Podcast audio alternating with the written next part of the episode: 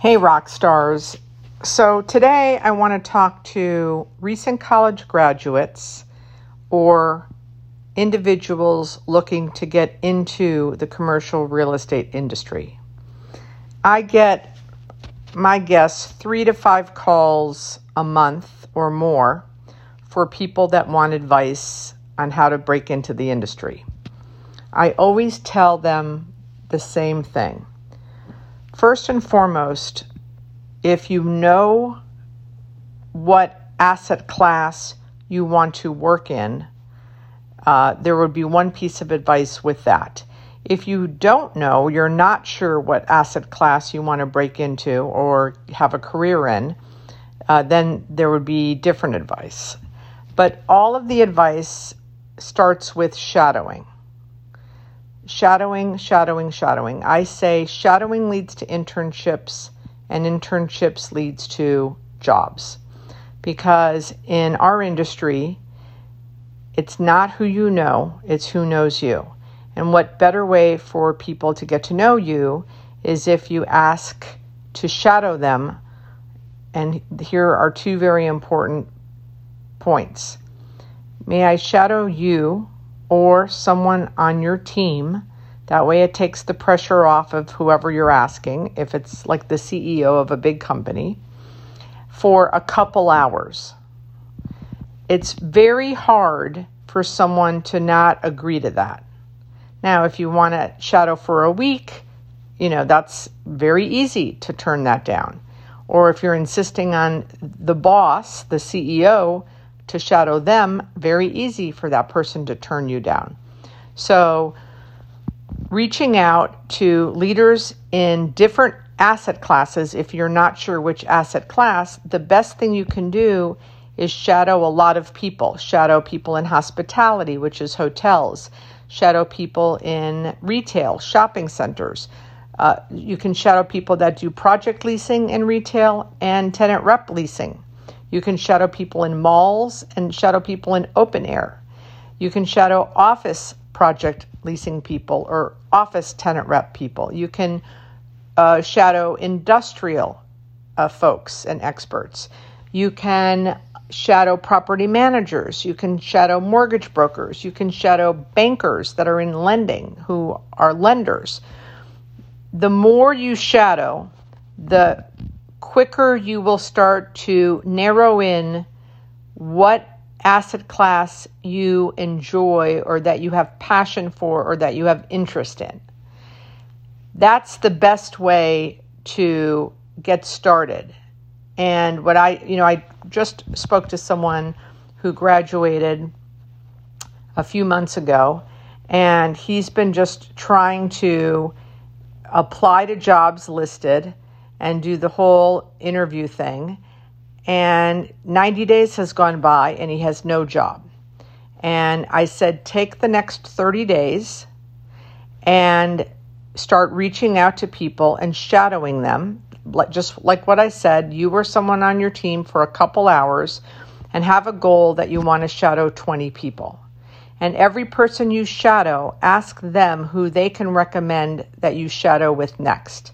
So if I give you five names and you go shadow three of those five people and you ask those three people to give you each a name, pretty soon you'll have be able to sh- have shadowed 20 people. Now, you put those shadow experiences on your resume. So, page one is the typical resume, and then page two is here are all of the people I've shadowed in the commercial real estate industry in South Florida in the last 30 days.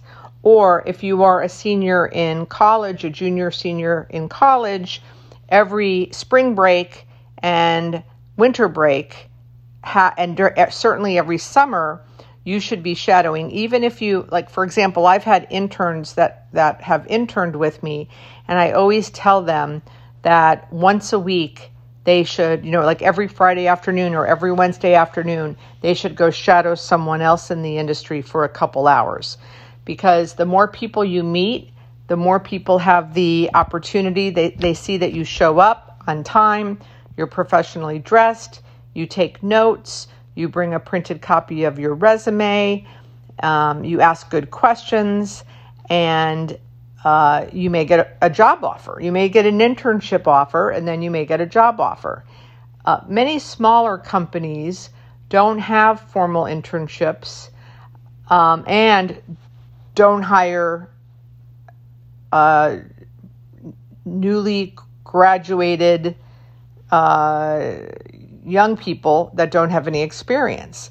But if you shadow them and then maybe they say, hey, why don't you come and intern a couple days a week, you may be able to get a job. Many people that I have hired started with shadowing and then went to in, unpaid internships and then they got jobs and worked with me.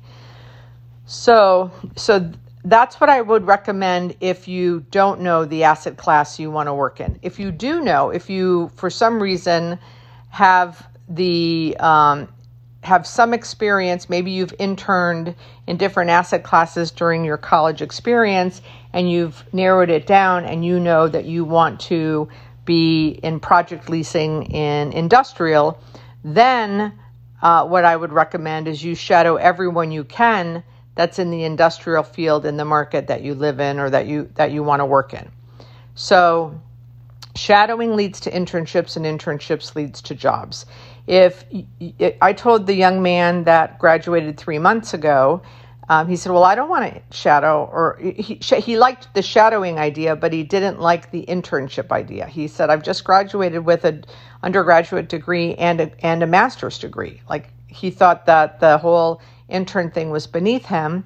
And you know, my response was, "Fine, spend the next ninety days trying to find a job." You know what what you're doing isn't working and this is not a field where you graduate and there are 100 jobs ready and lined up, you know, waiting for you. That's not how it is. It's there's 20 to 30 candidates for every planned position. What you want to do is impress the people so they create a position for you.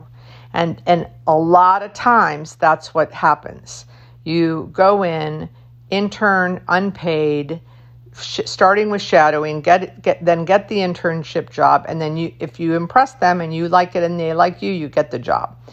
Uh, if you talk to a lot of people a lot of people that's how it how it started for them. So that is what i think. The other thing that the other way that you can get um, people to know you is to be active on social media while you're in college or while you're on the job hunt. That takes a lot of vulnerability. Uh, you know, you have to really kind of sit on your ego for that, but put out on LinkedIn, you know, I'm in South Florida. I'm, you know, job hunting, you know, I'm, I'm willing to work for free or I'm looking to shadow or put, you know, document the journey of you trying to find a job. There, and then try to link up with uh, alumni from the college that you went with. You know, start there. You know, reach out. If you, let's say you go to Penn State and you live in South Florida, go to LinkedIn and find everyone that is working in South Florida that went to Penn State, whether they're in real estate or not, and reach out to those alumni because they may know people. So that is my advice. Uh, for the people that follow that advice, it pretty much rings true and, and, and works. Um, and that's really the best way to break into the commercial real estate industry uh, without experience. So I wish you luck.